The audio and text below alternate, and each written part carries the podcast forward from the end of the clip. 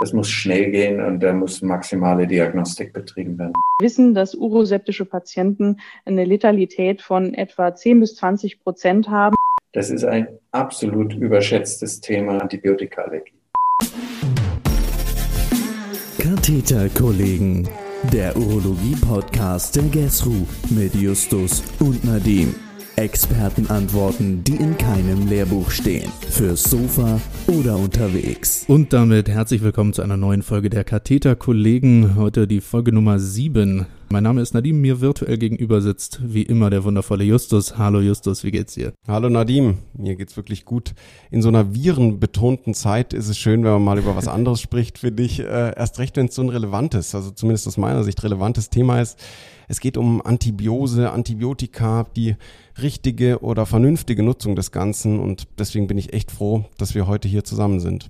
Ja, das Ganze begegnet einem ja nicht nur im äh, klinischen Alltag wahrscheinlich jeden Tag, sondern äh, die meisten wissen ja, dass ich aktuell im 100-Tage-Lernplan bin. Und ich glaube, es gab auch noch keinen Lerntag ohne Fragen zu Antibiotika. Und äh, die Lernempfehlung hat durchaus ihre Daseinsberechtigung, wenn man sich so die Fragen anguckt. Von daher freue ich mich total, dass wir ähm, ja, heute da ein bisschen drüber reden werden. Und äh, genau, Justus, stell doch mal unsere Experten vor. Ja, ich habe in der Klinik so ein kleines Heftchen liegen, äh, das ich hin und wieder rausziehe, um die Antibiose je nach Infektsituation, die Jenny, die Hörerinnen und Hörer können es nicht sehen, grinst schon, ähm, um die Infektsituation äh, einzuschätzen oder die Antibiose richtig festzulegen. Gerade für Details wie Dosierung oder so ist das wirklich super. Und Ihr Name, ich habe es gerade schon angedeutet, als Autorin und Mitglied der Leitlinienkommission ist zu diesem Thema nicht mehr wegzudenken. Sie gehört ohnehin wirklich aus meiner Sicht zu den aktivsten Urologinnen, die es in Deutschland gibt. Sie ist Oberärztin im St. Antonius Hospital in Eschweiler und Leiterin der Urogynäkologie dort. Wir freuen uns sehr, dass Privatdozent Dozentin Jennifer Kranz heute unsere Expertin ist. Hallo Jenny Kranz. Hallo ihr beiden, ich freue mich auch. Vielen Dank für die Einladung und ich denke, ihr habt da wirklich ein ähm, wichtiges Thema rausgepickt und äh, freue mich, dass wir das heute thematisieren können. Unser zweiter Experte ist, und jetzt muss ich hier mal kurz die vollständigen Titel nennen, Herr Professor Dr. Med und Dr. Rernat André Gessner ist Leiter des Instituts für Mikrobiologie und Hygiene der Universität Regensburg. Er ist Spezialist für das Antibiotic Stewardship, um das es heute ja unter anderem gehen soll. Ich freue mich wahnsinnig, dass Sie heute bei den Katheterkollegen mit dabei sind, Herr Professor Gessner. Hallo. Ja, hallo an Sie alle aus Regensburg. Ich freue mich auch, heute mit Ihnen endlich mal wieder über ein anderes äh, relevantes Thema als immer nur Coronaviren zu sprechen, die uns natürlich in den letzten Monaten hier im Institut sehr in Atem gehalten haben. Ja, auf jeden Fall. Sehr, sehr schöne Abwechslung. Dann wollen wir auch gleich mal loslegen. Justus, Fallbeispiel. Oh ja, Fallbeispiele begegnen uns heute ein paar, aber vielleicht ist es hier ganz sinnvoll. Wir beginnen ganz einfach, noch ganz einfach, eine 24-jährige Patientin, ansonsten gesund, stellt sich mit der typischen Klinik eines unkomplizierten Harnwegsinfekts in der Notaufnahme vor. Sie berichtet über Dysurie, Polakisurie, leichter Druck, Druckschmerz über der Symphyse. Sie hat kein Fieber und im U-Sticks fallen Leukozyten und ein paar Eris auf. Jenny Kranz, welche Diagnostik ist bei dieser Patientin jetzt in erster Linie notwendig? Ja, das ist eine wichtige Frage, denn die Diagnostik entscheidet ja dann letztlich auch über die Therapie, die wir möglicherweise einleiten und ob wir da auch wirklich antimikrobiell aktiv werden oder nicht. Das heißt, bei der Erstmanifestation einer akuten, unkomplizierten Zystitis oder falls die Patientin dem Arzt gar nicht bekannt ist, sollte man eine symptombezogene ärztliche Untersuchung durchführen mit natürlich einer ausführlichen Anamnese. Du hattest eben schon die typischen Symptome genannt dieser Patientin. Ähm, eigentlich reicht das schon mit einer hohen Wahrscheinlichkeit aus, um die Diagnose einer akuten unkomplizierten Zystitis stellen zu können. Ja, man ähm, kann natürlich noch weitere Tools nutzen, zum Beispiel den validierten Acute Cystitis Symptom Score, der ACSS Score. Der ist mittlerweile in elf Sprachen validiert, also auch für ähm, Patienten mit Migrationshintergrund, die der deutschen Sprache nicht mächtig sind, sehr gut nutzbar. Und dieser Fragebogen ermöglicht tatsächlich allein aufgrund der klinischen, äh, aufgrund der klinischen Kriterien mit hoher Sicherheit die Diagnose einer akuten unkomplizierten Zystitis stellen zu können. Man kann den Schweregrad einer der Beschwerden damit ähm, einschätzen. Man kann sogar den Effekt der Therapie damit beurteilen und eine Verlaufskontrolle ähm, ähm beobachten darunter. Ähm, was vielleicht wichtig ist, diese AWMF S3 Leitlinie besagt auch, dass eine mikrobiologische Untersuchung bei einer äh, prä prämenopausalen Patientin, wie hier in dem Beispiel vorgegeben, da brauchen wir nicht zwingend eine mikrobiologische Untersuchung durchführen des Urins. Ähm, wir werden es gleich wahrscheinlich auch schon noch diskutieren es macht natürlich Sinn, eine Urinkultur anzulegen, damit wir auch einfach wissen, welche Erreger stecken dahinter und wie ist unsere lokale Resistenzstatistik. Aber man benötigt es nicht zwingend für die Diagnose. Danke, Jenny. Vielleicht nochmal ganz kurz nachgefragt. Das heißt also, einen Urinstatus sollte man auf jeden Fall schon machen. Ähm, wie ist es mit der Sonographie und einer Blutabnahme? Mhm. Braucht man nicht. Bei einer akuten, unkomplizierten Zystitis bringt uns die Blutentnahme gar nichts, weil wir da, wir, wir haben ja keine systemische Erkrankung. Das heißt, da erwarte ich auch keine Infektparameter im Labor. Die Sonographie ist letztlich der Pyelonephritis oder komplizierenden ähm, infektiologischen Erkrankungen vorbehalten. Und erst recht sollten wir keine Blasenspiegelung durchführen. Gut, dann wissen wir jetzt, welche Diagnostik wir vornehmen müssen. Was machen wir jetzt mit der Patientin? Die DGAM-Leitlinie. Stopp, ähm, Nadim. DGAM, für alle, die das wie ich nicht wissen, ist die Deutsche Gesellschaft für Allgemein- und Familienmedizin. Ich bin wieder ruhig. Ja, entschuldige bitte, dass ich das vorausgesetzt habe. Ähm, wir hatten einen sehr engagierten Prof äh, in Allgemeinmedizin, der hat uns gerne mal so Kurzleitlinien ausgehändigt und die waren in der Regel dann natürlich von der DGAM. Also auf jeden Fall sagt diese Leitlinie, dass 70 Prozent der unkomplizierten Harnwegsinfekte spontan abheilen unter symptomatischer Therapie. Also dass man nur die Allgemeinmaßnahmen anrät und abwartet. Der unkomplizierte Harnwegsinfekt ist ja per se keine Indikation für eine Antibiose. Richtig, Frau Kanz? Ähm, das ist richtig. Man muss da differenzieren ähm, zwischen einer unkomplizierten Zystitis und einer unkomplizierten Pyelonephritis. Die Pyelonephritis soll antibiotisch behandelt werden. Die unkomplizierte akute Zystitis muss nicht antibiotisch behandelt werden. Das Ziel der Therapie, wie wir gerade schon gehört haben, ist ja, dass man die Symptome in kürzester Zeit lindern kann. Das ist das, was für die Patienten am unangenehmsten ist und die Lebensqualität beeinflusst. Das heißt, wir wollen so schnell wie möglich eine Symptomfreiheit erzielen. Und bei einer akuten unkomplizierten Zystitis gelingt das entweder symptomatisch mit Analgetika oder Phytotherapeutika oder das würde ich bei einer schwereren Verlaufsform mit einer hohen äh, Beschwerdelast machen, einer antimikrobiellen Therapie. Okay, da wollte ich tatsächlich auch hin. Ähm, bei mhm. der akuten, unkomplizierten Zystitis, was sind da jetzt für mich die Indikationen für eine Antibiose? Also, Sie haben gesagt, hoher Leidensdruck. Mhm. Man, wir haben es in der Leitlinie ähm, differenziert in milde, moderate und ähm, ja mittelschwere oder schwere Symptome. Ich würde das persönlich davon abhängig machen, wie sich die Patientin äh, bei mir in der Klinik präsentiert.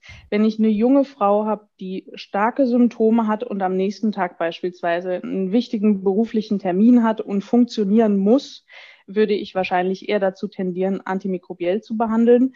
Wenn ich jemanden habe, der sich zu Hause gut auch ein bisschen körperlich schonen kann und keinen wichtigen Termin hat, äh, da würde ich tatsächlich eher ähm, die nicht antimikrobielle Therapie favorisieren. Toll, danke für die klare Zusammenfassung. Ich bin ja ein Fan von Pivmecylinam, ein schmales Antibiotikum, wie ich es zumindest verstanden habe und auch im Heftchen gelesen habe natürlich. Und nicht das eigentliche Reserveantibiotikum Phosphomycin als Einmalgabe, was ja doch recht häufig verwendet wird. Herr Professor Gessner, deshalb an dieser Stelle, welche Rolle spielen denn lokale Resistenzlagen für die Auswahl des Antibiotikums in diesem Fall und was sagen Sie auch aufgrund des zu erwartenden Keimspektrums zur Auswahl des Antibiotikums? Das ist eine ganz wichtige Frage für die Entscheidung für die sogenannte initial kalkulierte Therapie. Wir reden ja hier nicht mehr von Blindtherapie, sondern nach Antibiotic Stewardship äh, über Therapieentscheidungen, die sehr wohl rational begründet sind. Und dazu braucht man Infos. Ganz, wie Frau Kranz eben gesagt hat, ganz wichtig die klinische Einschätzung, der Gesamtkontext, die Vorgeschichte der Patientin um die Frage nach Diagnostic Stewardship stellen zu können, was muss ich denn jetzt untersuchen? Muss ich überhaupt was untersuchen? Und selbst wir Labormikrobiologen sagen, muss man nicht immer. Aber es hilft natürlich für diese rationale Entscheidung, was kann ich jetzt in meiner lokalen Situation mit einer hohen Erfolgswahrscheinlichkeit auswählen. Da geht natürlich die lokale Resistenzlage ein und die muss man kennen.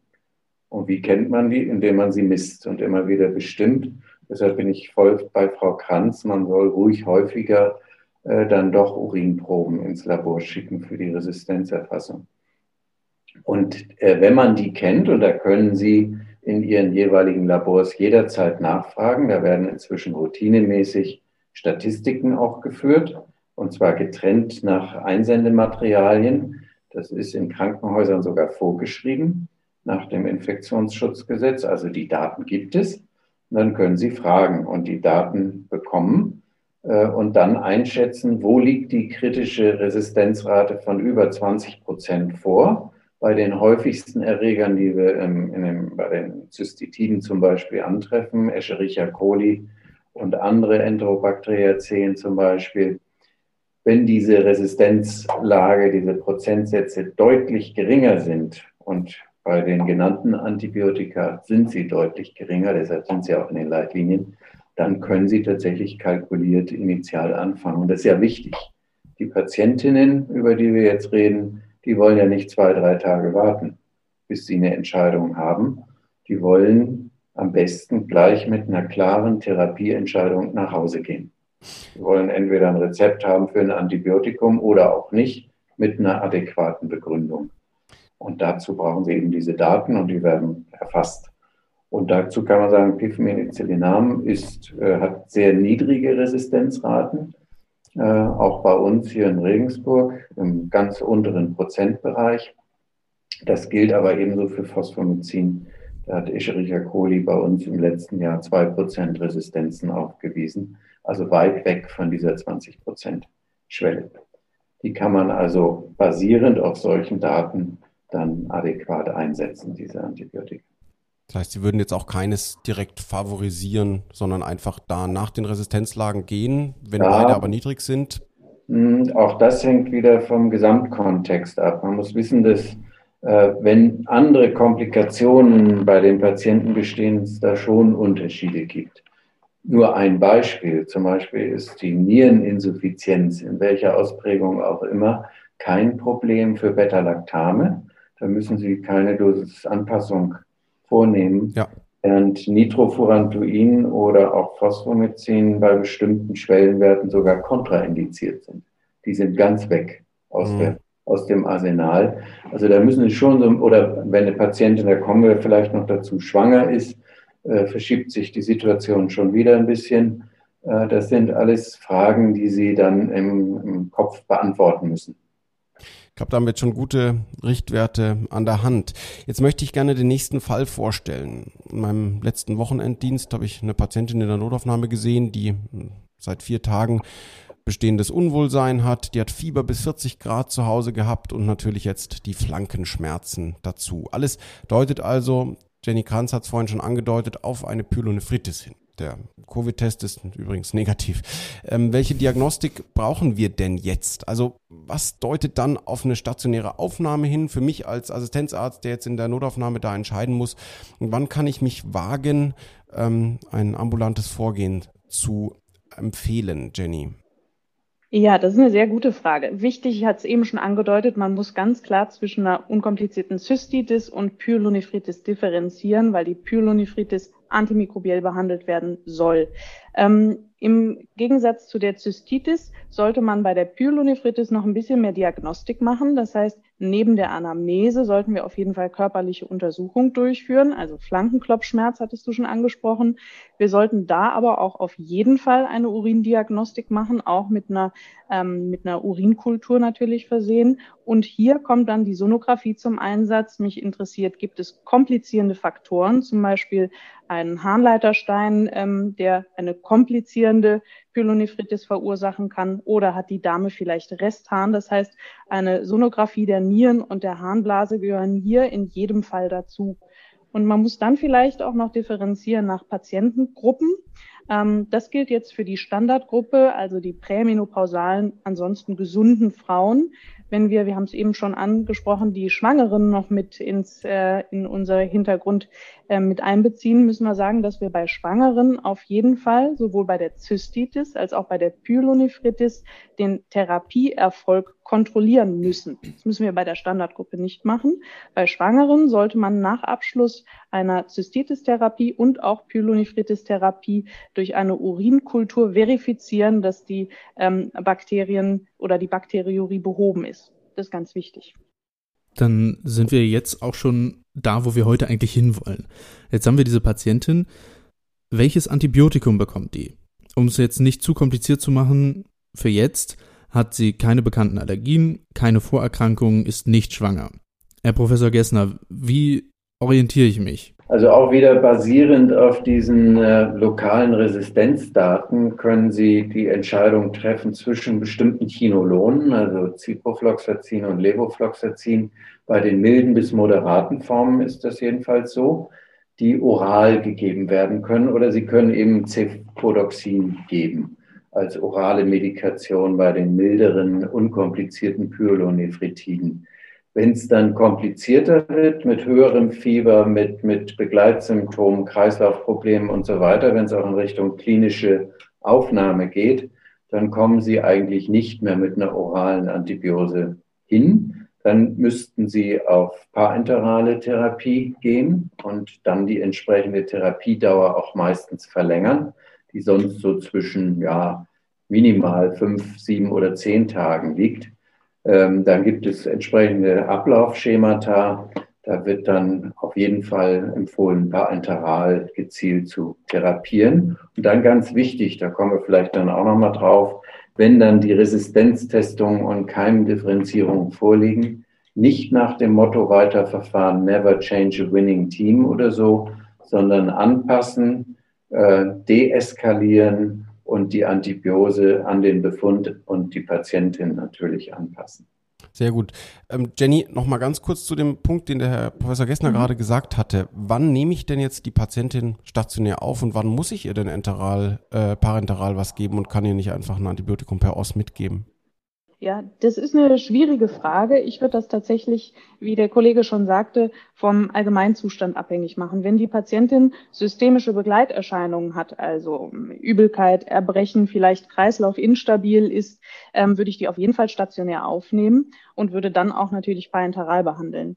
Ähm, und wichtig auch hier nochmal, wenn man die parenterale Therapie begonnen hat und dann vielleicht auch das Resistogramm im Verlauf vorliegen hat, kann man dann natürlich auch, so wie wir es gerade gehört haben, hingehen und das oralisieren äh, und vielleicht das Spektrum schmaler des Antibiotikums gestalten. Also das ist eine individuelle Frage vom Allgemeinzustand der Patientin mhm. abhängig. Zwei Nachfragen dazu noch, Herr Gessner. Ähm, das erste ist Fluorquinolone in der oralen äh, Therapie. Ähm, vielleicht mag der ein oder andere jetzt. Sind out. In der oralen Therapie einer unkomplizierten Zystitis sind die out. Hm? Das ist äh, gut begründet, auch mit dem roten Handbrief im letzten Jahr, glaube ich, äh, rundgeschickt durch die doch nicht unerheblichen Nebenwirkungen von Chinolonen, besonders natürlich Ciprofloxacin. Ja. Das reicht von Albträumen, Krampfanfällen, Achillessehnenruptur und vieles andere. Äh, deshalb möchte man das bei den unkomplizierten Zystitiden nicht. In, der, in den Leitlinien und äh, nach Studien auch begründet ist es immer noch drin bei der ähm, milden bis moderaten äh, und auch schwereren, aber dann parenteral Pyelonephritis. Welches Antibiotikum würden Sie denn da, äh, also welche Gruppe würden Sie da favorisieren? Würden Sie da die Cephalosporine favorisieren oder würden Sie da eher? Bei uns, gute Frage, ganz klar würde ich nicht kalkuliert initial zu Chinolonen greifen, weil bei uns die Erreger mit 25 bis über 45 Prozent äh, primär resistent sind. Da liegen wir einfach viel zu häufig daneben. Das mhm. Bei uns kommen die eigentlich nicht mehr zum Einsatz, die Chinolone in der ja, ich hätte beinahe gesagt, Blindtherapie in der Initialtherapie. Jetzt haben wir mal diese Eventualität einer Schwangerschaft schon öfter angesprochen. Wie ändert sich denn die Strategie äh, und auch das Antibiotikum, wenn es sich um eine schwangere Patientin handelt, Herr Gessner? Ja, da gibt es natürlich äh, für die verschiedensten Antibiotika und Antibiotikaklassen starke Einschränkungen, wie für andere Medikamente auch. Da wollen wir Sicherheit auch für das ungeborene Kind haben. Da gibt es aus Tierversuchen oder manchmal auch sogar aus äh, menschlichen Beobachtungen ähm, Hinweise auf Nebenwirkungspotenzial, Schädigung des, des Kindes. Das muss vermieden werden. Und um ganz sicher zu sein, empfehlen wir da Beta-Lactame, also Penicillinderivate sind sehr sicher. Cephalosporine zum Beispiel gelten auch als äh, weitgehend unbedenklich, aber auch Phosphomycin kann eingesetzt werden bei Schwangeren. Aber andere Medikamente wie die Chinolone oder das Nitrofurantoin und so, das haben wir da nicht im Einsatz. Wenn wir jetzt nochmal zurück zu unserem Fallbeispiel gehen, vor der Gabe des Antibiotikums wurde eine Urinkultur abgenommen und in die Mibi geschickt. Kurze Zwischenfrage hierzu. Ähm, Frau Kranz, Spontanurin oder Katheterurin, was kann man dazu sagen? Das ist eine sehr gute Frage. Also über die beste Uringewinnung wird seit Jahren äh, heiß diskutiert. Ähm, die Fragestellung ist ganz wichtig. Ähm, bei dieser Patientin, die ist ja schon malat, muss man sagen, 40 Fieber, die würde sehr wahrscheinlich, äh, wenn sie jetzt zum Beispiel auch noch einen komplizierenden Faktor hat, transuretral e-katheterisiert werden. Das heißt, dann würde ich natürlich einmal aus dem, äh, aus dem Katheter Urin auch die Urinkultur gewinnen. Ansonsten muss man sagen, ist wirklich die Urindiagnostik am besten, also die Uringewinnung so einfach und zuverlässig wie möglich zu strukturieren, ohne dem Patienten zu schaden. Ist klar, am, am saubersten können wir Urin gewinnen, wenn wir suprapubisch punktieren. Das ist aber auch natürlich gleichermaßen das invasivste. Ähm, was wir eigentlich vermeiden wollen, ist die genitale oder die uretrale Kontamination. Und wenn man Patienten informiert, zum Beispiel wenn wir jetzt bei Frauen bleiben, dass man am besten die Labien spreizt und versucht, eine Mittel, eine Mittelstrahlurinprobe zu gewinnen, reicht das aus. Okay. Ja, und dann kommt es natürlich, wenn ich noch was hinzufügen kann, auf die, auf die äh, diagnostische Prozedur an und das sogenannte ja, prädiagnostische Fenster, also bis die Probe im Labor ist, kann schon mächtig viel schiefgehen. Das betrifft nicht nur die Abnahme, die ja eben schon angesprochen wurde, auch, sondern auch Lagerung und Transport. Und dann die Frage, soll ich einen Eintauchobjektträger nehmen oder schicke ich lieber den ganzen Urin, den Nativurin, wie wir sagen, ins Labor? Und da kann man zwei Sachen dazu sagen, so schnell wie möglich, nicht ähm, anwärmen, weil dann die Keimreplikation losgeht, saubere, sterile Gefäße benutzen und wenn überhaupt erforderlich, das Material kühlen. Das gilt übrigens für alle Materialien, die nicht primär steril sind. Und wir finden ja auch im Urin das normale Urinmikrobiom natürlicherweise, wenn nicht punktiert wurde, wie gerade geschildert. Das heißt, da müssen wir den Urin schnell und wenn gelagert, gekühlt äh, ins Labor bringen. Wir finden Nativurin immer besser als diese Eintauchobjektträger, weil wir etwas ganz, ganz Wichtiges mitbeurteilen können, nämlich die Leukozyten im Urin. Da gibt es den Grenzwert von 10 pro Mikroliter oder 10.000 pro Milliliter. Ähm, und der sagt sehr viel. Der ist ein ganz wichtiger Zusatzparameter für uns. Der kann mal falsch negativ sein. Da mache ich immer so ein Quiz mit Medizinstudenten. Wann können Sie sich das denn vorstellen? Das ist natürlich bei allen Patienten der Fall, die eine Leukopenie haben. Wer keine Leukozyten hat, der kann sie auch nicht in den Urin bringen. Aber ansonsten ist das ein ganz guter Parameter, um zu beurteilen, ob wirklich Entzündungsprozesse vorliegen oder ob diagnostische, prädiagnostische äh, Sampling-Fehler oder andere Dinge passiert sind, die einfach eine viel zu hohe Keimzahl dann ergeben. Sehr, sehr gute Erklärung. Danke für den Einschub. Ähm, dann wieder zu der Patientin. Die haben wir jetzt stationär aufgenommen. Frau Kanz, wann sollte ich die Antibiose reevaluieren? Und was genau heißt es bei dieser Patientin jetzt? Also geht es darum, dass das Fieber komplett weg ist oder die Beschwerden subjektiv besser sind? Wie ist das? Ja, ähm, die, ich würde der Patientin, wir haben es gerade ja auch schon gesprochen, wir würden in Eschweiler auch nicht primär Fluorchinolone geben.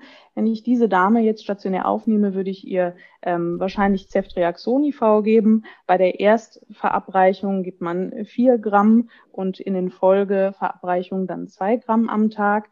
Und dann beobachtet man den klinischen Verlauf, macht dann natürlich auch Laborkontrollen und das macht man auch abhängig vom Patientenzustand. Geht es der Dame also besser, bin ich wahrscheinlich antibiotisch richtig unterwegs, wird unter meiner antimikrobiellen Therapie der Zustand schlechter, kann ich vermuten, dass das vielleicht ähm, dass ich etwas übersehen habe, dass es vielleicht doch einen komplizierenden Faktor gibt, den ich noch nicht kenne, oder dass ich vielleicht mit einer Resistenz hier äh, rechnen muss.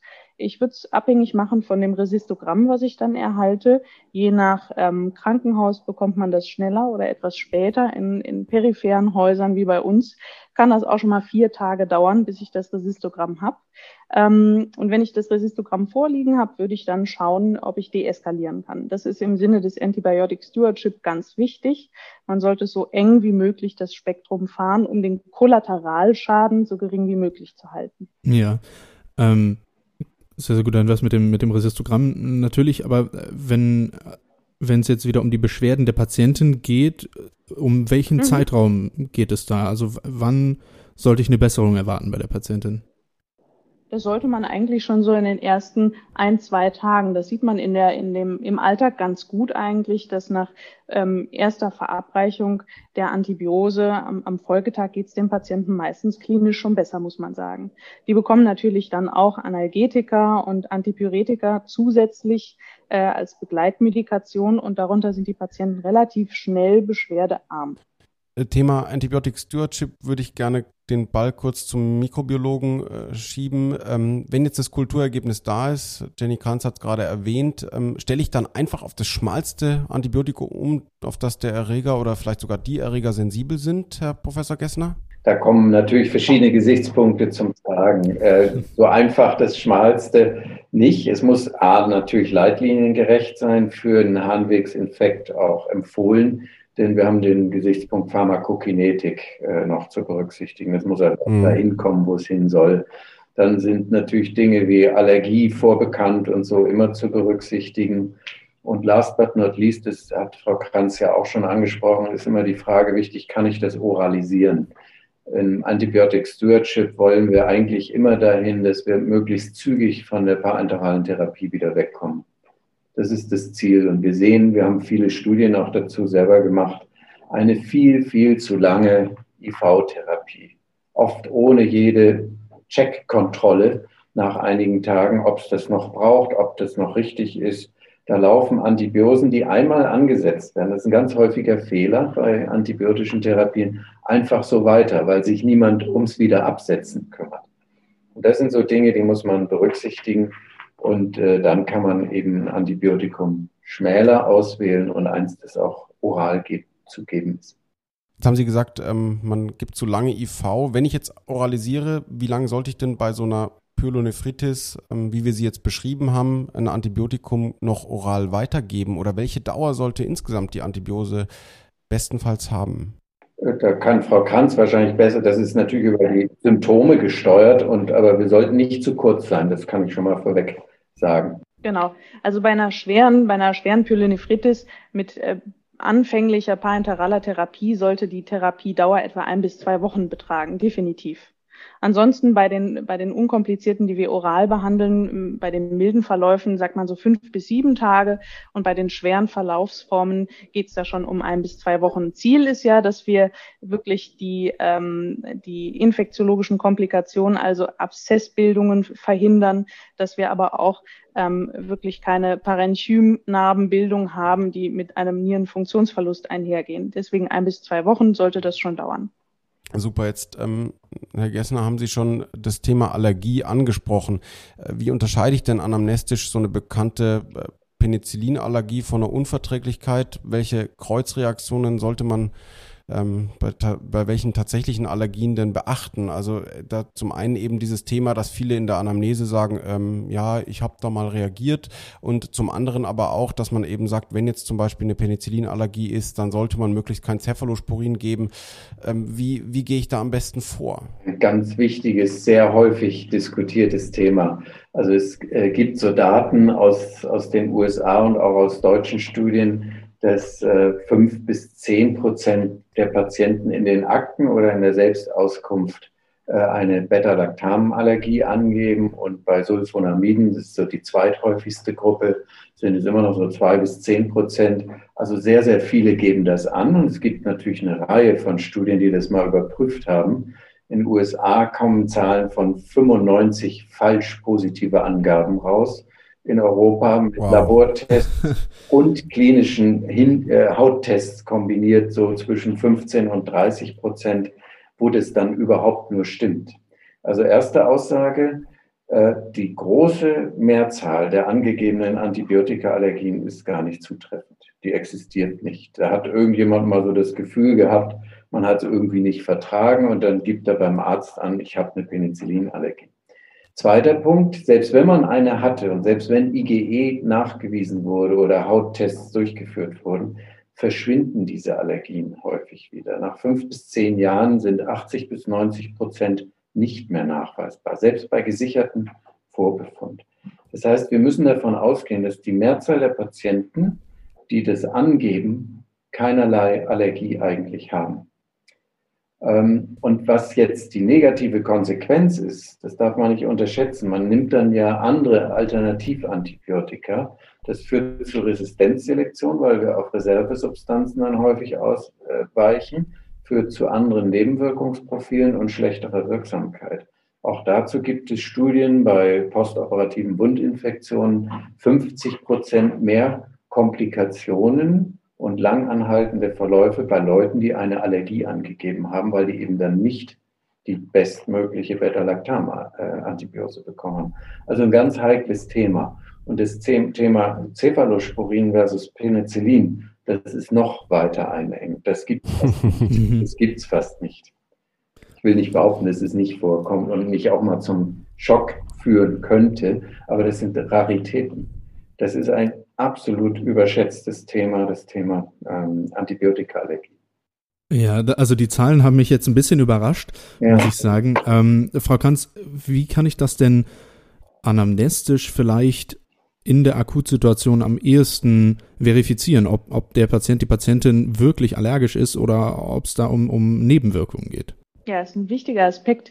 Ähm, wenn man die Patienten fragt, und das tun wir alle, ähm, gibt es irgendwelche Allergien, dann kommt ja tatsächlich wirklich bei jedem zweiten, dritten Patienten ja Penicillin. ähm, wichtig ist dann nachzufragen, wie haben sie darauf reagiert? Äh, und die meisten Patienten sagen, oh, ich hatte Magen, Magen-Darm-Beschwerden, Durchfall oder so ein Völlegefühl. Das ist natürlich keine Allergie, das ist eine unerwünschte Begleiterscheinung, die einfach fast alle Antibiotika machen. Äh, da kann man das schon für sich rausstreichen und dokumentiert erst gar keine Allergie. Man fragt dann halt weiter Patienten. Es gibt auch Patienten, die wirklich ähm, allergisch reagiert haben. Die wissen das dann aber auch und beschreiben tatsächlich ähm, äh, allergische Symptome, die man äh, ernst nehmen sollte. Das sind wirklich wenig Patienten. Ja, ähm, jetzt haben Sie mir die Frage schon ein bisschen vorweggenommen, finde ich aber super. Ähm, die Antibiotika bleiben ja nun mal häufig nicht ohne Nebenwirkungen und sind deshalb berechtigterweise mhm. bei Patienten nicht sonderlich beliebt. Ähm, Sie haben auch gesagt, es geht häufig eben um GI-Symptome. Ähm, kann beziehungsweise sollte man Patienten präventiv etwas mitgeben? Also ähm, gerade bei Patientinnen zum Beispiel ähm, kann man gleich was zur, zur Harnwegsinfektprophylaxe tun, ähm, wenn man jetzt irgendwie an die Vagiflor-Zäpfchen denkt oder so? Ähm, also wichtig ist, wenn man antimikrobiell therapiert, dass man die Patienten aufklärt, was äh, an Begleiterscheinungen auftreten kann. Ne? Magen-Darm äh, ist ganz wichtig, Gastrointestinaltrakt, es kann ähm, Durchfälle geben. Ähm, Resistenzentwicklung ist dann nochmal ein ganz anderes Thema, das merken die Patienten akut nicht. Man sollte da schon schauen, dass man so wirklich kurz wie möglich antibiotisch therapiert und so hoch wie möglich. Das ist ABS-konform. Ähm, und für eine Drei-Tage-Therapie zum Beispiel, wie man die bei Pivmezilinam wählt, ähm, braucht man keine äh, sonderliche Prophylaxe treffen ähm, für die Patienten. Das geht wirklich, ähm, man sollte prophylaktisch agieren, wenn das eine länger andauernde antibiotische Therapie ist. Nadine, bevor du das nächste Fallbeispiel vorstellst, möchte ich an dieser Stelle nur mal kurz darauf hinweisen, dass die Dezember-Ausgabe des Urologen, weil es jetzt schon so oft auch ähm, erwähnt wurde, wirklich toll ist, was gerade diese Themen, was Antibiotic Stewardship angeht, was das Herangehen an komplizierte Infekte herangeht. Ähm, wir werden das in den Show Notes auch verlinken, die relevanten Artikel und ähm, das ist, glaube ich, ganz gut, wenn man gerade diese Themen, die wir auch gerade besprechen, nochmal nachlesen möchte. Guti, machen wir. Dann ähm, kommt noch ein neues und letztes Fallbeispiel, um das hier noch in die Runde zu werfen. Ähm, wir haben einen 85-jährigen Patienten mit einem Harnwegsinfekt auf der Basis eines Harnverhalts. Der Patient hat eine Temperatur von 39 Grad, ist somnolent, Vitalparameter sind typisch, Hypotonie und Tachykardie. Wie gehe ich jetzt mit diesem Patienten in der Notaufnahme vor? Und wie verändert sich das Prozedere jetzt im Vergleich zu der Pyelonephritis-Patientin von vorhin? Weil jetzt geht es ja schon stark in Richtung Urosepsis. So, Katheter ist gelegt. Was machen wir jetzt, Frau Kranz? Ja, Ganz wichtig die Differenzierung, das ist tatsächlich hier ein komplizierter Harnwegsinfekt, der mit einem deutlich erhöhten Risiko für eine Urosepsis einhergeht, was der Patient vermutlich auch hat. Äh, diese komplizierten Harnwegsinfekte sind von den unkomplizierten Infektionen wie die Zystitis oder Pyelonephritis, wie wir sie eben beschrieben haben, ganz klar zu differenzieren.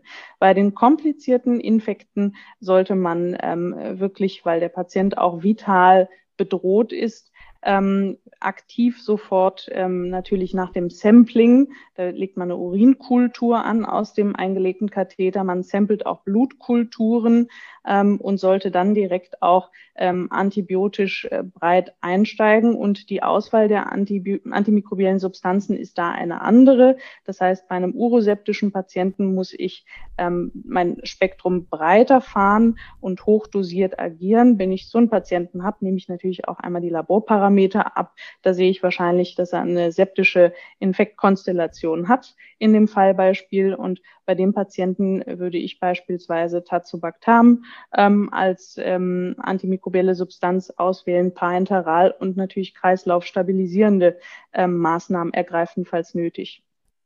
Also ganz klar, komplizierte Harnwegsinfektionen müssen differenziert werden von unkomplizierten Infektionen, da sie ein hohes Sepsisrisiko haben. Und wir wissen, dass uroseptische Patienten eine Letalität von etwa 10 bis 20 Prozent haben. Das heißt, hier geht es wirklich darum, dass wir die Patienten suffizient behandeln. Mhm. Und zwar sehr zeitnah. Da gibt es wirklich die, die guten ja, Studien, die richtig. sagen, dass da äh, Unterschiede von einer halben Stunde Therapiebeginn ja. tatsächlich im Outcome relevant sind. Mhm. Das muss schnell gehen und da muss maximale Diagnostik betrieben werden. Ja. Dann, jetzt ist der Patient stationär aufgenommen und fiebert weiter. Die Infektwerte sinken nicht so richtig ab. Anderer Fokus sei jetzt mal auch ausgeschlossen, auch wenn es in der Praxis ja nicht immer so leicht zu sagen ist. Ähm, Kulturen sind noch nicht fertig, die Blutkulturen sind aber positiv. Stellen wir das Antibiotikum jetzt um und wenn ja, wie, Herr Gessner? Ja, da kommt natürlich sehr darauf an, was wir in den Blutkulturen mit unseren Schnellverfahren, die wir heutzutage haben, so finden. Wenn wir da, äh, das gilt noch das gute alte Grampräparat, orientierend jetzt vielleicht etwas überraschend beim Harnwegsinfekt Gram-positive Kocken sehen, aber auch das gibt es, äh, je nach Vorerkrankung, dann müssen wir natürlich erweitern. Dann ist äh, Piperacillin, Tazobactam wahrscheinlich nicht ausreichend. Dann müssen wir an vielleicht sogar multiresistente Gram-positive Erreger denken. Dann wird ergänzt mit äh, Antibiotika ergänzt und geht dann wirklich äh, in die Eskalation mit Antibiotika, die besonders im Gram-positiven Sektor äh, wirksam sind, wie zum Beispiel Vancomycin, um sogar ein MRSA oder ein VRE, wenn er denn eine Rolle spielt, also Vancomycin-resistente Enterokokken oder eben Staphylococcus aureus und verwandte Keime mit zu behandeln. Also da muss eskaliert werden und wir geben dann alles auch mit PCR-Schnellverfahren direkt aus der Blutkultur äh, noch vor Resistenztestung, um solche Keime möglichst rasch zu detektieren. Und da kriegen Sie auch sofort einen Anruf auf der Station, auch nachts. Ähm, ich weiß von unserer Klinik und im Vergleich dazu zu anderen Kliniken, dass oft verschiedene Philosophien gefahren werden. Also wirklich Eskalation im Sinne von, ich setze zum Beispiel Piperacillin Tazobactam ab und gebe Meronem, sagen wir mal. Mhm. Andere Kliniken machen das eher so, dass sie dann ergänzen dazu. Wie, wie sehen Sie das denn? Ja, da gibt es verschiedene Strategien, auch bei unseren. Äh, es kommt darauf an, welche Verdachtsmomente Sie haben. Also wenn, wenn Sie wirklich ganz äh, in, in den septischen Schock hinein kommen oder sehen, dass der Patient da hineinkommt, dann äh, ist es manchmal tatsächlich so, dass einfach ergänzt wird. Bis hin zu einer Antimykose bei vor, vielleicht schwer vorimmunsupprimierten Patienten und einem Hinweis auf Pilzproblematik in der Vorgeschichte und so. Das sind dann wirklich individuell zu steuernde Entscheidungen. Da braucht man viel Vorinformation, möglichst viel diagnostische Zusatzinformation um dann eventuell sogar mit Dreier oder Vierer, ich sag mal Cocktails, in der ersten Phase die ersten zwei Tage, die kritischen Tage zu überbrücken. Welche klinische Herangehensweise habt ihr da, Jenny? Wir machen es ganz genauso. Also wir äh, machen es abhängig vom, vom Patientenzustand. Aber wenn wir wirklich so einen wirklich multimorbiden septischen Patienten haben, äh, tendieren wir auch eher zur Ergänzung und man kann dann, wenn sich die Symptomatik bessert, immer noch wieder deeskalieren. Aber wie ich eben schon sagte, hier geht es wirklich um äh, Patientenleben ähm, und deswegen breit reingehen und äh, eskalieren in so einem Fall. Wichtig vielleicht nochmal, dass man auch ähm, daran denkt, wenn ein Patient septisch äh, zu uns kommt, exekiert ist, gehört natürlich auch immer diagnostisch die Sonographie dazu. Wenn ich da beispielsweise keine Harnstauungsnieren detektieren kann, heißt das nicht, dass der Patient nicht eine haben könnte, nur weil er exekiert ist. Das heißt, man muss auch Verlaufskontrollen machen. Wenn der Patient diagnostisch schlechter wird, würde man natürlich eh eher zur Computertomographie greifen, ähm, CT-Thorax und Abdomen machen, wenn er weiterhin schlecht wird. Aber was ich sagen will, man muss auch einfach so, eine, ähm, so ein distales Harnleitersteinchen ähm, auch einfach mal im Hinterkopf haben. Das kann äh, durchaus auch verloren gehen in, Diag in der Diagnostik, wenn der Patient initial exekiert ist. Super wichtiger Punkt. Danke, Jenny. Und an dieser Stelle ein ganz, ganz großer Dank an unsere beiden Experten heute. Äh, liebe Jennifer Kranz, lieber Professor Gessner, vielen, vielen Dank. Sehr ja, sehr gerne. Auch von mir ein großes Dankeschön. Am Ende jeder Folge fragen wir die Expertinnen und Experten immer nach dem einen Tipp für uns äh, Nachwuchsurologinnen und Urologen. Frau Kanz, was können Sie uns noch so als ultimativen Ratschlag geben, wenn es äh, jetzt um das Thema der Antibiose geht? Ja, vielleicht etwas allgemeiner formuliert. Die Uro-Onkologie ist immer äh, sehr en vogue. Jeder will sich damit beschäftigen. Das erscheint sehr sexy. Die Infektiologie ist ein wichtiges Teilgebiet, auch vor allen Dingen der Urologie. Wir Urologen sind mit die ähm, Fachärzte, die am mithäufigsten Antibiotika verordnen. Das heißt, die Infektiologie hat einen hohen Stellenwert in der Urologie. Man sieht im klinischen Alltag mehr infektiologische urologische Patienten als uro-onkologische. Ähm, mir ist immer nicht ganz klar, warum da nicht das Interesse wirklich groß ist. Ähm, das möchte ich nochmal so ein bisschen in den Vordergrund rücken. Ja, aus meiner Sicht der Wunsch und der Tipp, suchen Sie die Kommunikation, suchen Sie das Gespräch mit den medizinischen Mikrobiologen und den Infektiologen aus der inneren Medizin. Die freuen sich drüber, die sind dafür da. Die äh, steigen gerne mit ein in die, ihre Überlegungen, geben Ratschläge, beraten hinsichtlich Dosierung und Auswahl der richtigen Therapeutika. Das ist unsere Aufgabe und da sind wir sehr gerne für Sie da. Die Tür und das Telefon sind, die Tür ist offen, das Telefon ist immer ähm, griffbereit. Vielen, vielen Dank. Und damit ist die siebte Katheter-Kollegen-Folge schon wieder vorbei. Hoffentlich konntet ihr tatsächlich etwas zum Thema Antibiotika mitnehmen. Die relevanten Dinge werden auch in den Show Notes nochmal präsentiert. Und äh, ich sage vielen, vielen Dank, Nadim. Auch dieses Mal hat es wieder unheimlich viel Spaß gemacht.